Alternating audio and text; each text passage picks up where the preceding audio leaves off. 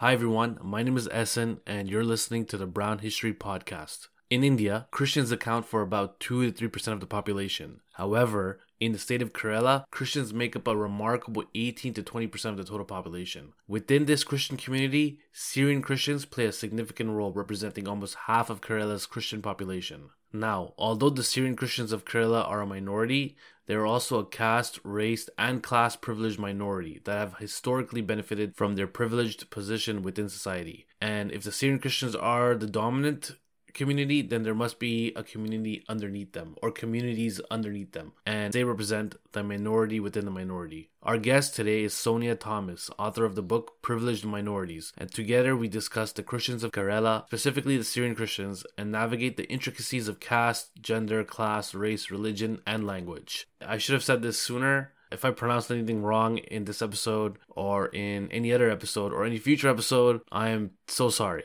before we get started, if you're enjoying the podcast and you're enjoying Brown History and you're enjoying everything and you want to help out and you want to support, do consider being a patron. It really helps a lot. Um, you can also check out our shop, shopbrownhistory.com. You can check out our newsletter. Um, there's so much and so many ways to help out. So, so thank you for listening and let's get this started.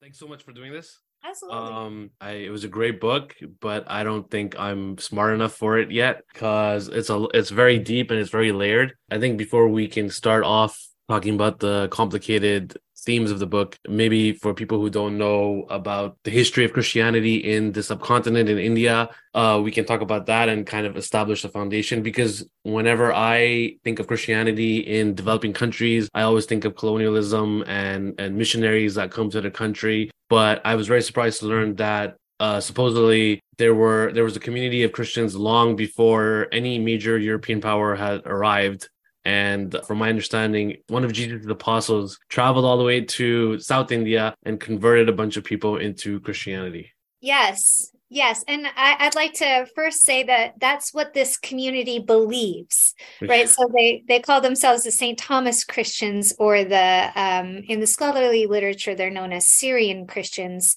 because their mass and their practices are in the Syriac language, which is a kind of um, a, a language that is very close to the Aramaic language, which is a language that Jesus spoke. Um, and there are many different kind of Christian churches in the Middle East that come from the Syriac tradition. Um, and yes, uh, when I say they believe this, but it's also supported by the Catholic Church, who mm-hmm. recognizes um, that St. Thomas, the apostle of Jesus, came to India and was martyred outside of Chennai.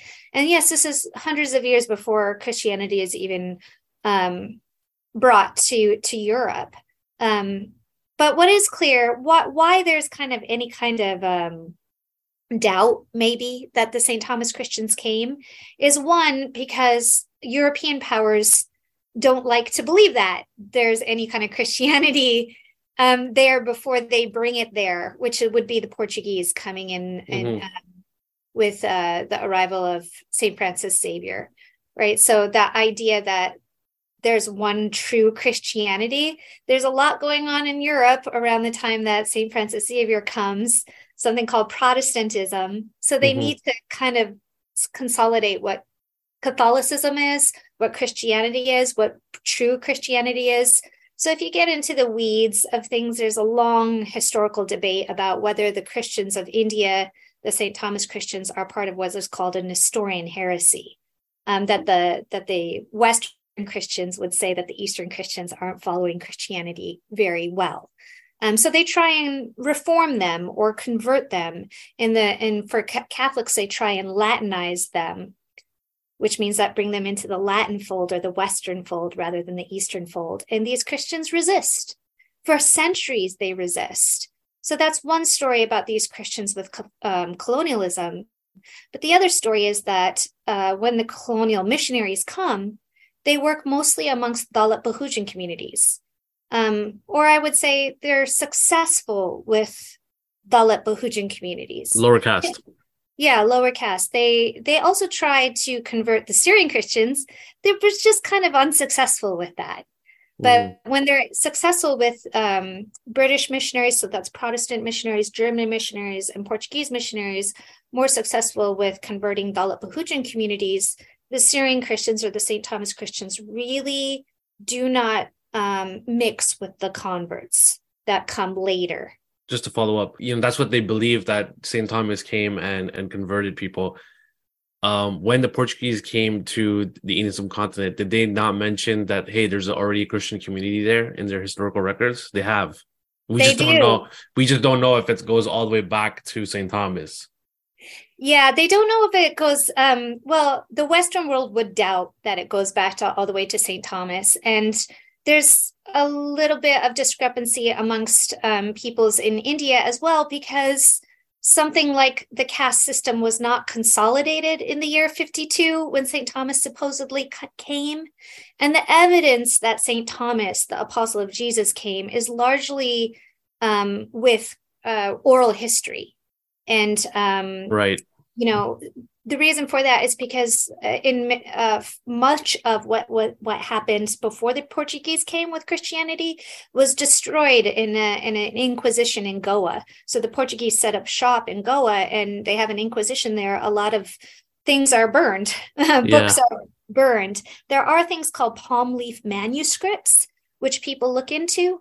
Um, that is still being cataloged and documented. Um, and there is evidence. And then there's other evidences of things like the St. Thomas cross. It's a very particular cross that churches that St. Thomas supposedly founded still have to this day. Um, the, the use of the Aramaic or Syriac language, which is still very important for the St. Thomas Christians. Um, the importance of St. Thomas as the patron saint. Almost every St. Thomas Christian church will have a picture of St. Thomas. The traditions that um, tie the St. Thomas Christians to uh, Christianity in the Middle East. Um, Mhm. Will many in the in the community will point to those. Um, but what is very clear is that by the year 345, so this is still very early in Christian history, Yeah. a group of Christians come from the Middle East called the Canaan Christians under the leadership of a man named Thomas Cana, who brings 72 families with him to, to Kerala. Um, and they kind of strengthen the existing St. Thomas community, um, their the numbers, right? And then it, it also leads to hundreds of years of of kind of um, ties between the Christians in India and the Christians in the Middle East. And this is well documented, the fact that um, the arrival of these families. And then by the ninth century, you have in Kerala something that called the Syrian Christian copper plates, which uh, local kings um, hammer out these edicts on, on these copper plates. They still exist. And this says like a, a particular Christian family um, living in this particular area have all of these ri- um, rights, these kind of, they're gifted um, different things. And what they're gifted are are very much uh, the types of things that dominant caste Hindus have, like the right to ca- carry a, a particular type of umbrella, the right to use a palanquin, and the right to buy and sell slaves. So you can kind of see that the Syrian Christians at, at that time, this is by the ninth century, are there, are in existence, and they have these caste privileges. Okay, so when I read your book, and it's basically a book about caste, isn't yeah, it? that, It it wasn't much- my intention. It, it seems it seems like it seems like if you're confused if you're reading if you're trying to learn about caste through Hinduism, it can be very uh, blurry or it would be very hard to see the privilege and and the nuances. But if you're if you study caste through Christianity, Syrian Christianity, it's a bit more clear how caste can kind of be prevalent in the community and what are the caste structures. And I mean, this is what I think, but I could correct me if I'm wrong. I I I think I have a sentence in the book where I say we we could say that caste is more articulated in Christianity. I, I think we go to Hinduism because we we when we're thinking about caste because it seems to be the source and we want to go to the earliest text. But if we go Mhm. to the earliest history of Christianity, we see caste there. And it wasn't my intention to write a book about caste. I actually came at my dissertation research to look at issues of clothing. Um, but it, yeah. it which becomes one chapter of, of the book. Um, but when I started to look at clothing, it is caste is there. Right. You know, and then when I started to look at issues of race and Aryan racial superiority of of these particular dominant caste Christians, caste is there. When I look at protests, caste is there. Um, and so in the course of writing the book, I started to realize this is a book about caste. Yes. Right. And before we, I think before we start talking about caste, can we uh, discuss the root of caste in Christianity? And before Kerala became a state, what was the community, the community of Syrian Christians like when it came to caste, privilege, and and I guess their clothing too? Yeah, that's a really good question. And I'd like to also say that I'm not exactly a historian. I'm somewhere between an anthropologist and a historian, right? So I most of the book is looking at post-colonial India, so after Indian independence. Um, I do I do talk about the history of, of, of Christians and what they look like because um, right around the time of independence, you also see this change in clothing practices. Um, and this happens all throughout India, where the sari becomes really the kind of this nationalistic garment. Um, right. and kind of differentiated against you know whatever is happening in Pakistan with garmentation. So, um, and it's tied to issues of cinema, you know, where you see women wearing a particular type of clothing. With Assyrian Christians, um, they had a particular type of clothing that was very uh, similar to dominant caste Hindus. And the clothing practices of Dalit Bahujan Christians and Hindus uh, was very, very different. In fact, uh, part of the caste activism that happens in the early 20th century in Kerala is tied to clothing, where um, Dalit Bahujan Christians fought for the right to cover the upper half of their body. Right. Um, and the Syrian Christians already had the uh, the right, the ability to cover their ha- upper half of their body because they were considered dominant caste by the early 20th century. That was pretty solidified in in society. So that's what I set out to study. Actually, is this change in clothing practice, not just this um, the breastcloth movement in Kerala, but what happens right after the breastcloth movement, which is the Syrian Christians, which fought like dominant caste Hindus to make sure that that Dalit Bahujan women could not cover, suddenly just say this Christian clothing that we had that allowed us to cover. It's called the Chattaturni. We don't need it anymore. We're all going to move to this secular sa- sari. So I look at clothing as kind of evidence of not just um, what women were doing, but what dominant caste women were doing.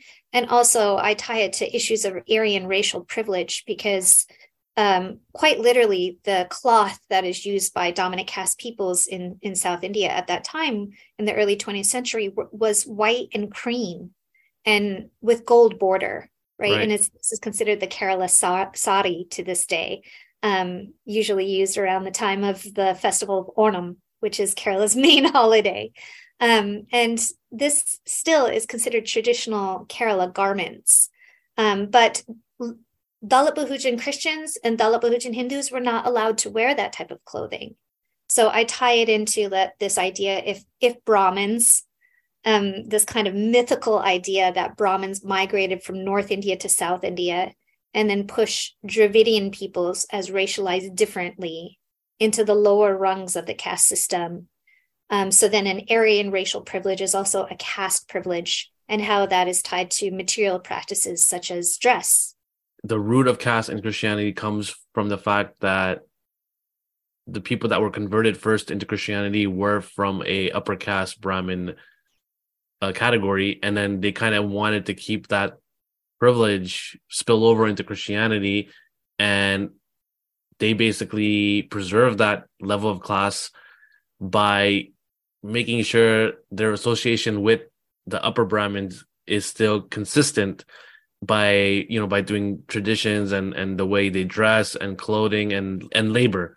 Uh avoiding i guess labor and and keeping fair skin and things like that. And that kind of spills over to generation to generation.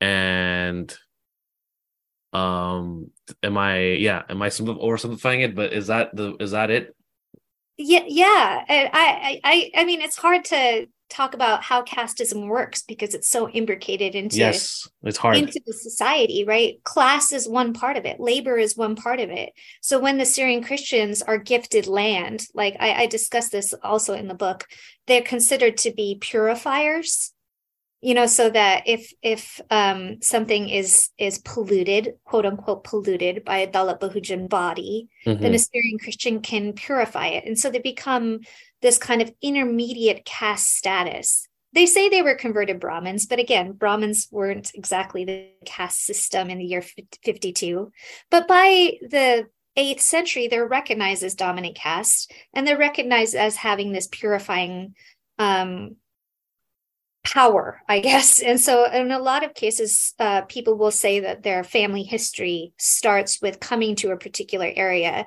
because a Brahmin priest asked their Syrian Christian family to come there.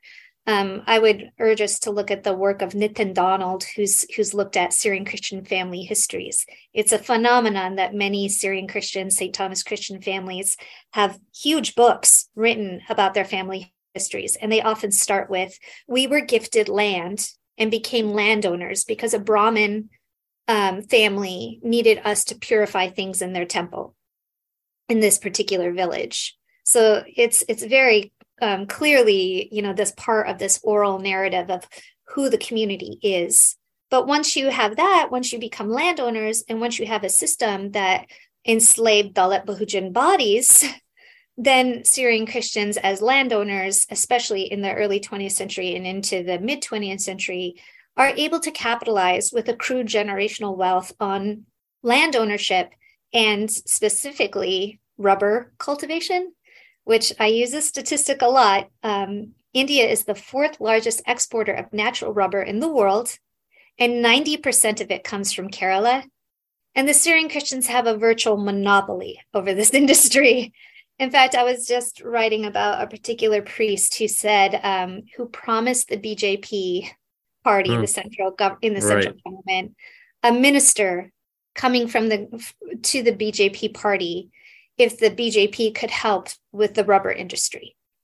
Right? That tie that a priest is saying that politically um to and how yeah. it affects the Syrian Christian community um, is very, very clear. So I talked a little bit about land, I talked a little bit about class, and then right now I just talked a little bit about politics, about how the Syrian Christians can be this minority Christian community and still um, support Hindu right politics very clearly.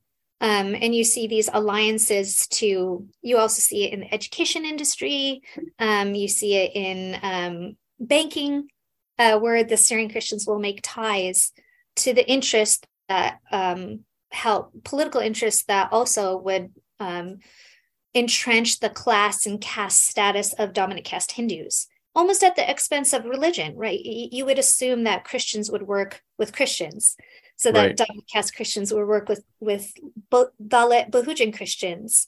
Um, but we don't see that. Like right now, there's been uh, protesting in the city of Kochi about a shipyard being built, and it's Latin Christians, so Latin Catholics, which are Bahujan um, and, and classified as OBC in the state of Kerala, that are doing that protesting. Meanwhile, the dominant caste Christians are, you know, fighting about whether or not a priest should face the congregation or have his back to the congregation. Their concerns are not the concerns of a of Bahujan Christians. This concept of minority is kind of complicated because when I think of minority, when I think of the concept of minority, I think of a of a community that's weak or doesn't have a strong voice. But you, you're it's the title of your book actually. So the Syrian Christians are a minority, but they're a they're a dominant minority and they're a powerful minority. And you talk about how sometimes when there's a cause, the the ones who are oppressed within the minority community come and help the majority. I, I'm sorry, let me rephrase that. Yeah um what you basically say is that it's it's a minority is also the the minority concept a, a community that's a minority. Uh when you call them a minority it it uh covers up the oppression that's within the minority community that happens between two or three communities and that's very dangerous. So in this case the syrian christians are um christianity in, in india overall is a minority but if we we don't get to go deep down into it uh, and if we did, we would see that there's a there's a Syrian Christian community that's oppressive to the minority, the the Latin Christians, and the Latin Christians. There were times in history where the Latin Christians come out and join forces with the with the Syrian Christians to protest some kind of law, but when it comes the other way around, they're kind of they don't really help them out, right? Yeah, I would I would say that's accurate. Like um there's sometimes Oof. where a minority community can be very united, but then there when you have such caste that is so imbricated into the social fabric um, that affects you know things like the jobs that one have or your experience in higher education or school then and you see then you see divisions in that minority group um, and we can see this in you know uh, caste in Islam, caste in Sikhism, with, with, which is I think a lot more people are now starting to to study, um, because I I don't I I argue this in the book and it's a complicated concept, but bear with mm. me. No, I'm um, all ears. When we have uh, so many people in academia that are dominant caste and Hindu, mm-hmm. when we think of religion, we tend to think that the other of the Hindu religion is going to be Muslims. Yeah. And so we talk about religion as if there's no caste, then we talk about a religious minority as if there's no caste because we're talking about religion. And when we talk about caste, we tend to talk about caste within Hinduism. So right. we separate, I, and I argue this in the book a lot like we separate, let's say, an intercaste marriage from an interreligious marriage. And we assume that an intercaste marriage is only within like a Hindu Brahmin marrying a Hindu Dalit and we assume that an interreligious marriage is a Hindu marrying a Muslim.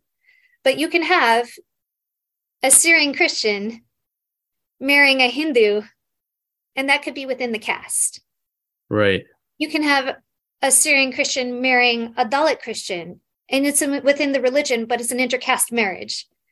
Right. Like, so it, it's it's much more complex than just to understand that the other of Hinduism is Islam, the other of caste, uh, of dominant caste peoples is Dalit, and then just assume Hinduism. We have to, I argue, like have a more dynamic understanding of how religion actually functions and how caste actually functions.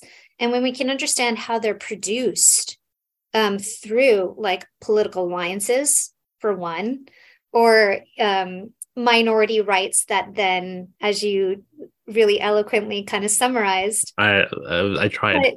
Put, put certain certain minority rights over the most vulnerable minorities. That's where I think that we can see that kind of dynamic thing that happens with religion and caste at play.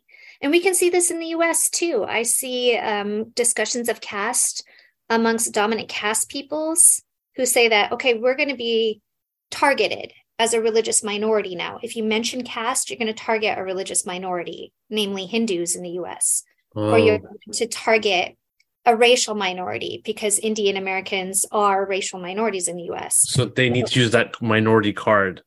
That's right. Okay. So we have to understand that within minority groups, there's both privilege and subordination. And when it comes to caste, we have historically seen amongst Assyrian Christians um, that they will protect their caste status over the, over having religious, you know, um, solidarity. But there's also gender, and it's interesting to see how it's such a dominant religion. But if we look deep down, we also see that there's uh, Christian women who kind of get the short end of the stick at various times. But when we, but when it comes to kind of um, displaying Christianity out to outside religions and outside uh, to the outside community, women are kind of used as um, as a symbol of power, I guess, or as a as a status, as like a as a force to like as a thing. I don't know how to say it. Yeah. As a mascot. Yeah, I think that that's right. They're like a vessel of the community, of a community honor right? Yeah. so the, the whole idea of let's say like this fabricated love jihad rhetoric. Yes. The whole idea of this is that really focuses on female sexuality. And because the caste system is um, descent based it matters who your parents are it's carried on through the generations that means you need to regulate female sexuality. Women need to marry within the community, within the faith, and within the caste. And so to understand the caste system, we must understand gender. We must understand what, what women gain from the caste system. In this case, Syrian Christian women as being dominant caste gain something by by conforming to particular norms and values. Um, and so I talk in the book about like uh, making sure that Syrian Christian women um, don't leave the house. um, right. Their their chastity needs to be protected at all costs. Conversely, if you look at what happens with Dalit Bahujan women, the idea that, well, Dalit Bahujan women are out in the public sphere. They need to work side by side men all the time. Therefore, they don't have the same kind of sexual purity as dominant caste women, right? So it's not all rosy. If if dominant caste women's sexuality are, is seen in need of protection, um, and there's a lot of um, regulations, a lot of assumptions about what dominant caste women do. It doesn't mean that it's a rosy picture for Dalit women because India is rife with sexual violence and sexual assault against Dalit women, right? So, um, in that system, when we think about gender, a lot of uh, feminists use the word Brahmanical patriarchy, the intersections of um, casteism and patriarchy.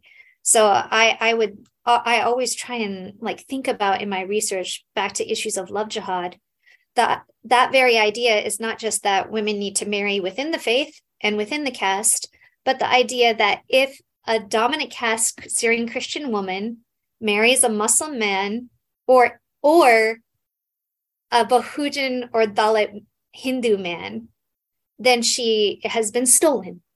Mm. So she has no sexual agency for herself you know she can't make those choices. Um, i wrote an article it hasn't been published yet but um, about how syrian christian hierarchy so priests and cardinals and archbishops have used this rhetoric of love jihad. So it's not just the hindu right that says love jihad. It is the syrian christian community that has been pushing this for over a decade and they often use talk about love jihad at the same time as they also say that Syrian Christian women need to have more children. But what they mean by that is more children within the faith and within mm-hmm. the caste. So if you see like um if you side by side comparison, the last one that gained a lot of press coverage was a bishop um who who said that not only are Muslim peoples doing a love jihad in the state of Kerala and stealing Syrian Christian girls into marriages with Muslim men, they always use girls too, because of course women are infantilized in this uh, rhetoric. But they also said that um, Muslim men are are starting a narcotics jihad. But nice. a week before, I know it's it was uh, people went up into craziness, which they should because it's Islamophobic as much as it's casteist. Um, but a week before he issued that statement, he had also issued a statement saying that if a Syrian Christian woman has five or more children, then they'll get a job automatically at a Syrian Christian hospital and get all these benefits. So that idea of reproducing in the faith and re- in the caste, and then you put it together with this kind of Islamophobic and casteist rhetoric, um, it may, means that we need to understand how gender and sexuality are like the fulcrum to understand how these religious divisions and and caste atrocities continue to happen. You said that Christian women can gain something out of the caste system. What is it that they can gain from this? Well, accrued generational wealth begets all sorts of things. Oh, okay. So money. Yeah, money. Um, you can attend private schools with that. You can have English language education, mobility. Um, I mean, you know, like going to the United States, just for example, Christians are 2% of the population of India. That's like a drop in the bucket. Yeah. They're 18% of the population of the United States, of Indian Americans in the United States. And Indian Americans are the most wealthiest racial minority in the United States. And of that 18% of Indian Christians, the majority of Indian Christians in the US are dominant caste. And so when anybody in the United States sees an Indian Christian church, non-south asians might look at that and say that's that's an ethnic minority church but it is a dominant caste church So not only do you have all those privileges, you also get to set the terms of what minority culture looks like, mm. which minorities need to be protected. So there's all sorts of benefits you get from the caste system, cultural, uh, you know, cap, cultural capital, social capital, economic right, capital, right. political capital that you can tap into. Uh, it doesn't mean that you don't experience the patriarchy because you still um, you might be I, I, think I speak in the book about these different stories of um, marrying, you know, not being able to leave the house, um, uh, being said, said like, if you do, you're not a very good daughter-in-law, or marrying outside the community. Oh, now since you married outside the community, you're no longer welcome in my relative's house anymore.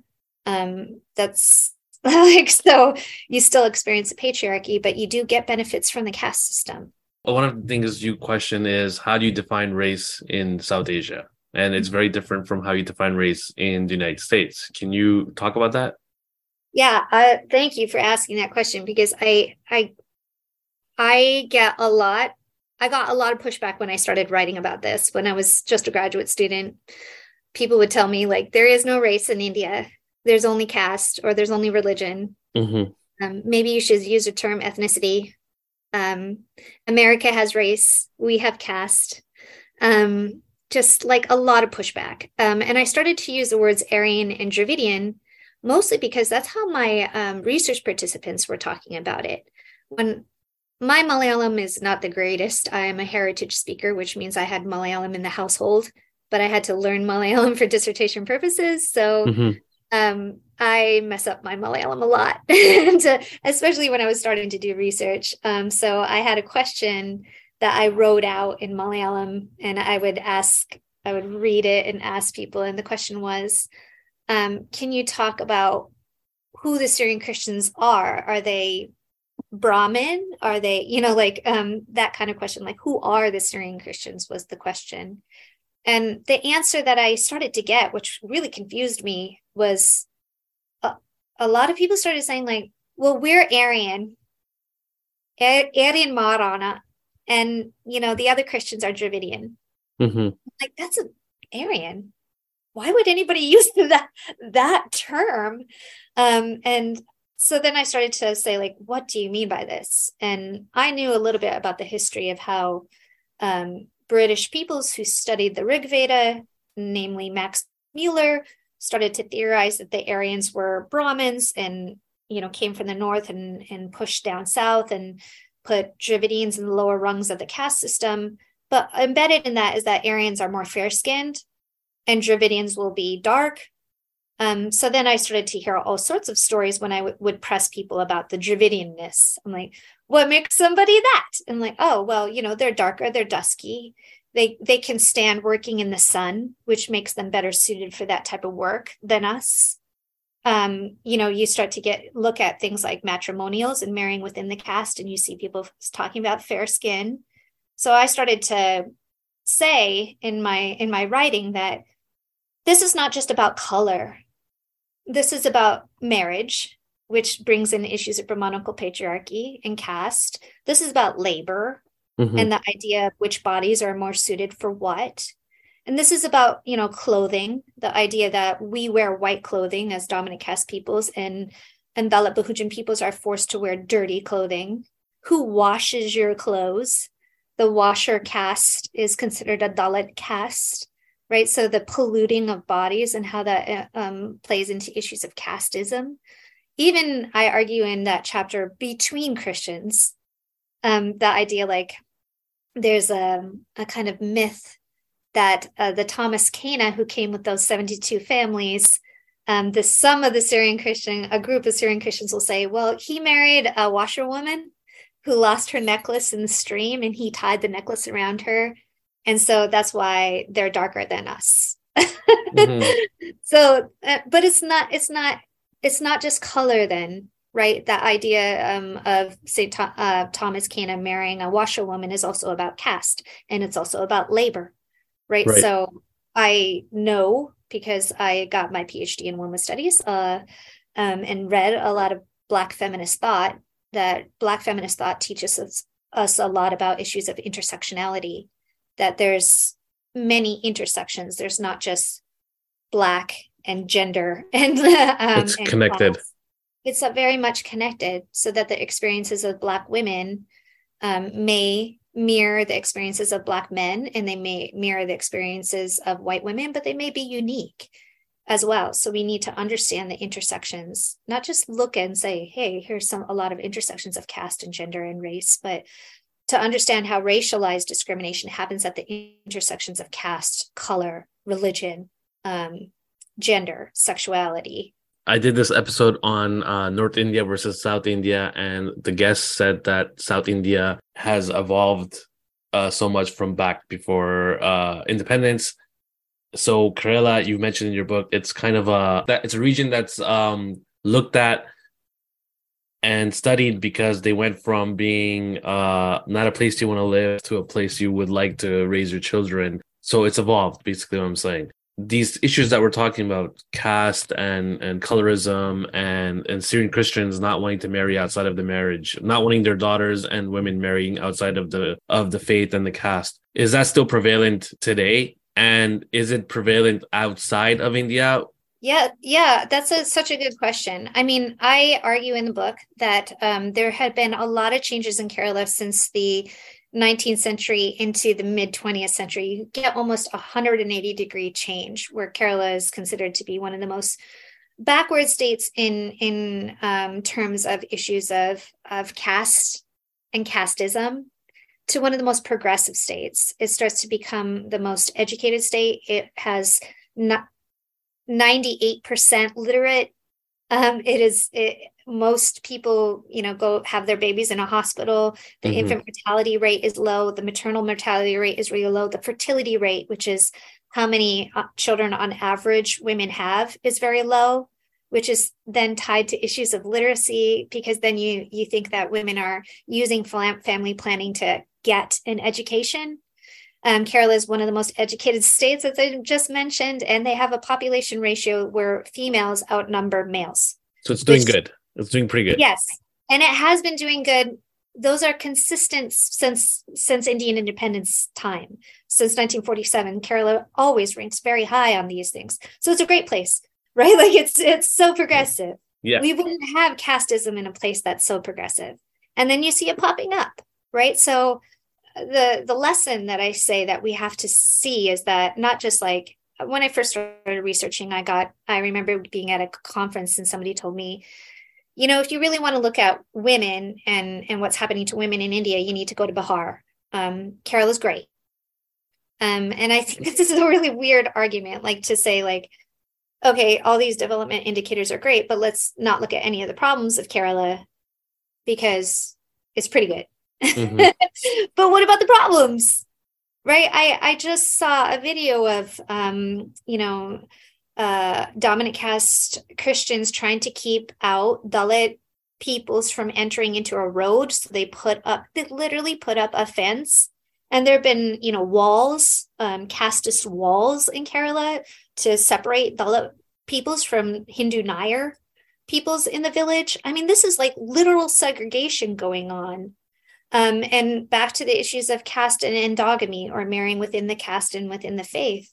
When that is the prevalent mode, then the divisions are kept right and and when you have in in the case of the diaspora your question about like does this exist in in different places well caste carries with the diaspora and i mentioned that statistic that 18% of indian americans are are christian and the majority of christians from india in the united states are from dominant caste communities then what happens when you live in an area that's saturated with yourself mm-hmm. is that you tend not to talk about it because you don't really have to. It's not affecting you. Right. right? So um, Prema Kurien, who's a sociologist who's who's written about the Syrian Christians as well, she um, has this part in her book uh, called "Ethnic Church She meets Megachurch," um, where she talks about most Kerala Christians call themselves Kerala Christians, but they have no understanding of caste,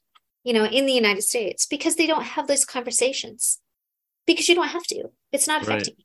Right. And and that's one of the ways in which I see the second generation and third generation. Um, these divisions are still there, but often not talked about. Maybe not because um, people want to continue the caste system, but quite literally, people don't know. And I'm an educator, so I'm about educating people. And I've I've had uh, wonderful pe- conversations talking to churches in the United States, talking to young people who are exploring this history for the first time. I thank you for doing um, an episode That's, on. Don't worry well. about it.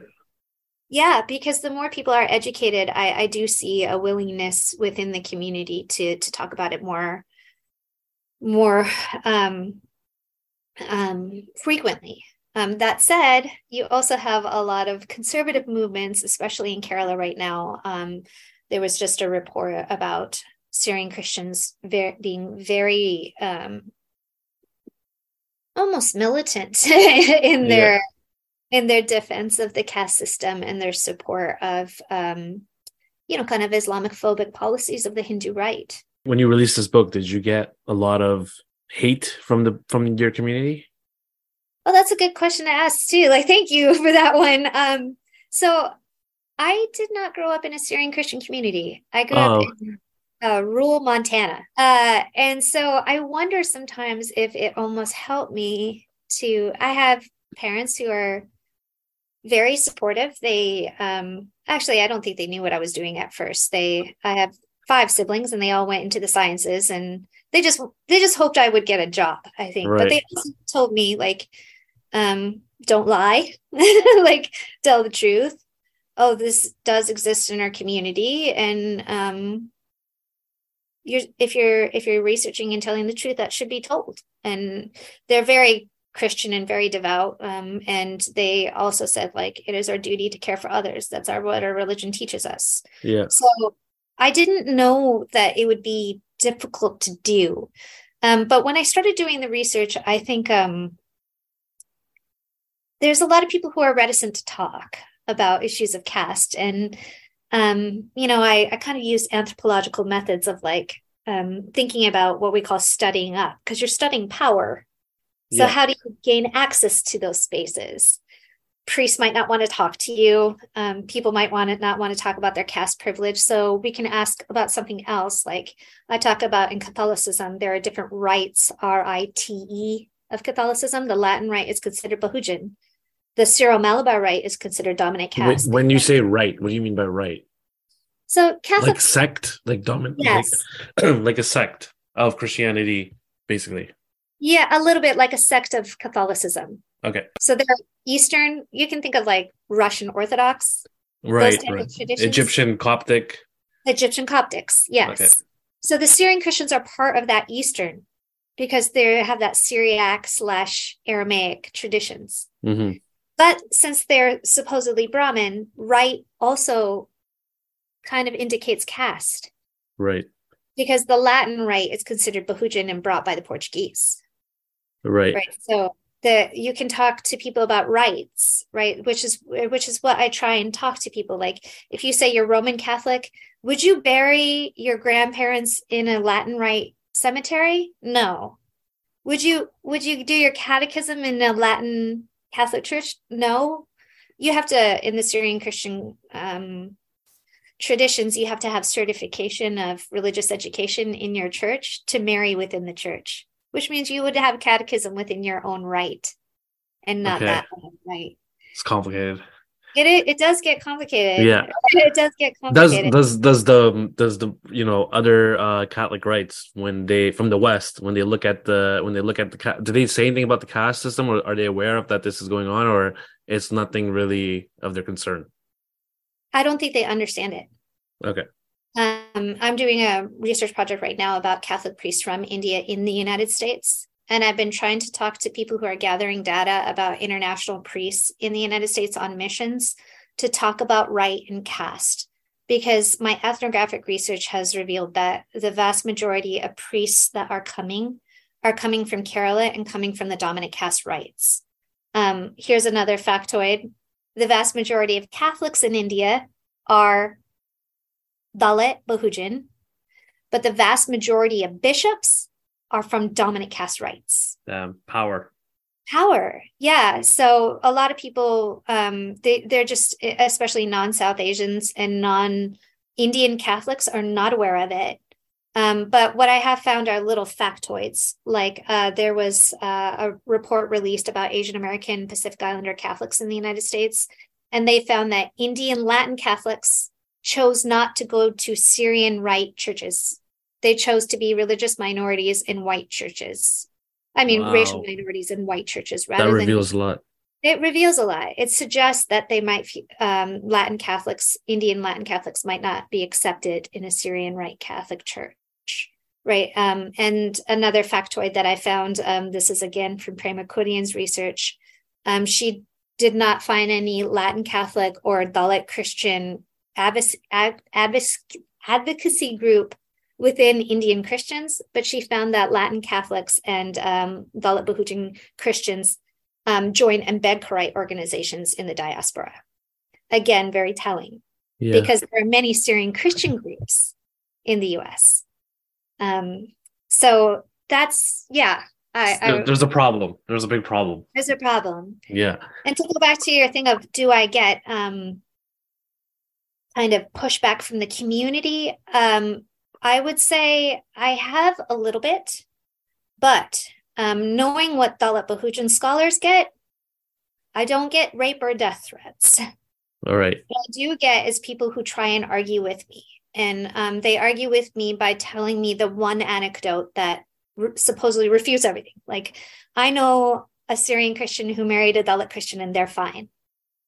I'm like, that's true. Or I know Dalit peoples who converted to Syrian Christianity. So that happens. And that is true.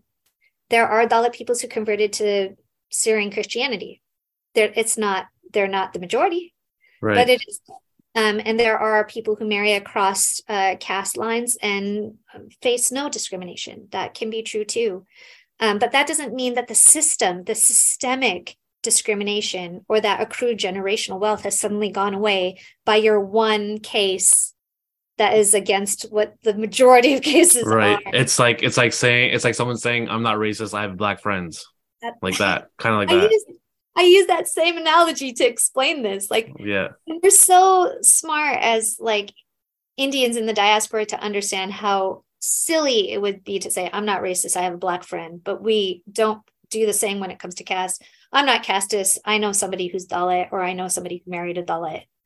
You know, that's we do say that with caste, um, and that's usually the type of pushback that I've got, got that people are, try and do some kind of argumentation with me, and I, I attribute that to the fact that I come from a dominant caste community myself. Right. Um, and I can only imagine that if I was a Dalit Bahujan scholar, that I would not receive that same type of reception. Um, we were talking about your book, but there was another book that came a long time ago called The God of Small Things. Uh, I was too young to. Well, I read the book when I was really young, but I couldn't finish it because I was just too young to understand what was going on. Uh, now with your book, I can go back and and read it. Um, that book talks about intercaste marriage. Yes. When that book came out, what was what was the what was the response to it? It must have been a big deal, and it, it got a lot of fame. It won awards. It did. It won the Booker Prize and um, is written by Arundhati Roy, yes. um, and uh, who went on to be an activist, right? Um, and Arundhati Roy, um, you know, in that book, the main character, who's a Dalit um, Christian, is named Velutha, which means white, and she says he's named Velutha because he's so black, and and the the woman, the main character, who's a woman in the book, is a Syrian Christian, and she's described as being brown skinned. You know, so again, these color slash religion. And Velutha does work on her plantation owning family's land, right? Like, so a lot of what I'm talking about here with land, color, caste, religion, and sexuality is playing out a lot in this book, I would say, too. She wrote her book before I wrote mine. But her book is a book of fiction too. Um, but um, yes, I think um, it introduced a lot of peoples to how Kerala works with issues of caste and Christianity. Um, and yeah, uh, I think it got people a little bit talking. But in the state of Kerala, the Syrian Christians, um, there were lawsuits against her book saying that quote unquote hurts the religious sentiments of the Syrian Christians. Um, yeah, and the thing that they located as hurting the religious sentiments is the relationship between the the two main characters, a Dalit Christian man and a and a dominant caste Christian woman. That is the problem. Um, there are many kind of other things that happen in the book that people could object to, like issues of molestation, right. a, a death. No, they had the issue that they had, the lawsuits that were against this book in the state of Kerala were about the intercaste, intercaste marriage or intercaste relationship. My last question, and I think it's a tough one, but what do you think people could, this generation and the people that are listening, can do to kind of eradicate this system as best as possible? Yeah, I think um, people who have caste privilege need need to, at the very least, stop being so fragile and start having conversations in their own community. Um, I see a lot of people just say like, "Well, we never talked about it in my family. It's not an issue."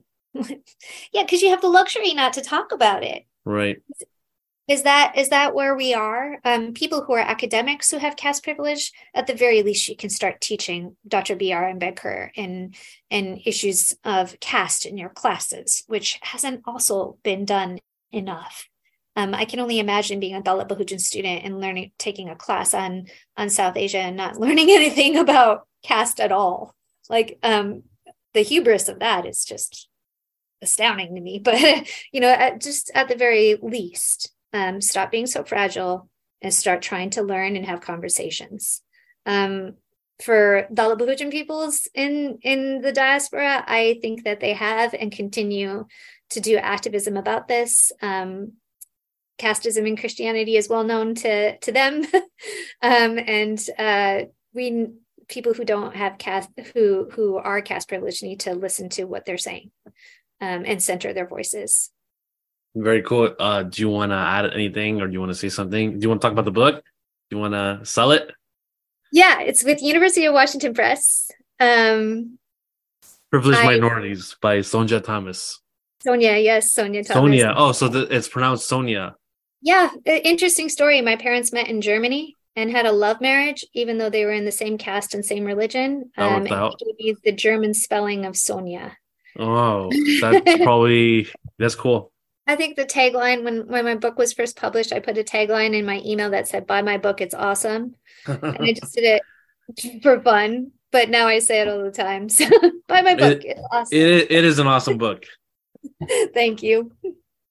In Christianity, the caste system, how do you know someone is of a caste? Can't you? Don't your names change? Don't you know what I mean? Like, yeah. Like I guess with Hinduism, you have a last name and you can kind of track it down, but with uh with Christianity, you have names like Thomas and you know uh Thomas, whatever. So yeah, how does it show basically? Yeah, I get this question a lot, and just about casteism in general. How do, how do you know someone's caste? Um, yeah, I mean, in I, the in the Christian dominion. Yeah, um, I always answer like, well, you don't necessarily. Nobody announces their sexuality either, and yet we still have homophobia, right? right. Like, so with names, names is one of the markers, but I think another marker is location. And I always say that, you know, in Malayalam, one of the first things that you say to people when you meet somebody who's Malayali is not Evadana. It literally means like, where is your home place? Where where are you from? In a way, like where is your family from? Where is your kin and community from? Mm-hmm. Um, and they might also ask Vitul which means what is your house name? So Syrian Christians are named um, uh, their house name. It's kind of like a clan, I guess. Um, their their father's first name, and then your last your first name. So I would be TT Sonia. Okay. Um, uh, the T is my Tom. The Thomas is my dad's first name, um, nice. and that is you'll see a lot in the diaspora that Syrian Christians will take their father's first name as their surname. So Syrian Christians will often have the last name Philip, Alex, Thomas, Matthew. Um, reason for that is because in this area of India, there was a lot of um, there was what's called matrilineal inheritance, which is descent through the female line. But the Brahmins, the Hindu Brahmins, Nambudiri Brahmins, had descent through the male line, and the Syrian Christians also have descent through the male line. So once you're married in the Syrian Christian faith as a woman, you no longer belong to your family, you belong to your husband's family, and you're known by your father's name, you're known by your husband's name. So it's very common to see Thomas, Alex, Philip as last names of Syrian Christians. But it might be very common to see a Dalit Christian name those names as well, right? So uh, then there's other questions like, where are you from? And if I said Kottayam district, heavy concentration of Syrian Christians, right? Like um, if Central Kerala. Um, if I said also my name is Thomas, and then I said my my house name is Timulangad, people might know that there's a priest from that partic- particular place that has that name. Um, I think what's a better marker for Christians, if people are trying to figure out what caste you are, is where you did your catechism from. What is your family's church? Mm-hmm. If your family's church is the Syrian Christian church, you've already been mar- where was your grandfather buried? Were they buried on the Syrian Christian land or the Dalit Bahujan Christian land? in the cemeteries. Cemeteries are segregated. Yeah, that is so weird. But even in death. Yeah, even that that's just weird. Yeah. Just crazy. Um thank you so much for doing this. This was such a pleasure. I loved I love talking about this. It was very eye-opening. Um and yeah, and I'll put this out hopefully tomorrow. Uh I'll try my best. Uh but yeah, if anything else you want to add in? No, thank you for having me. And um, if you have any other questions or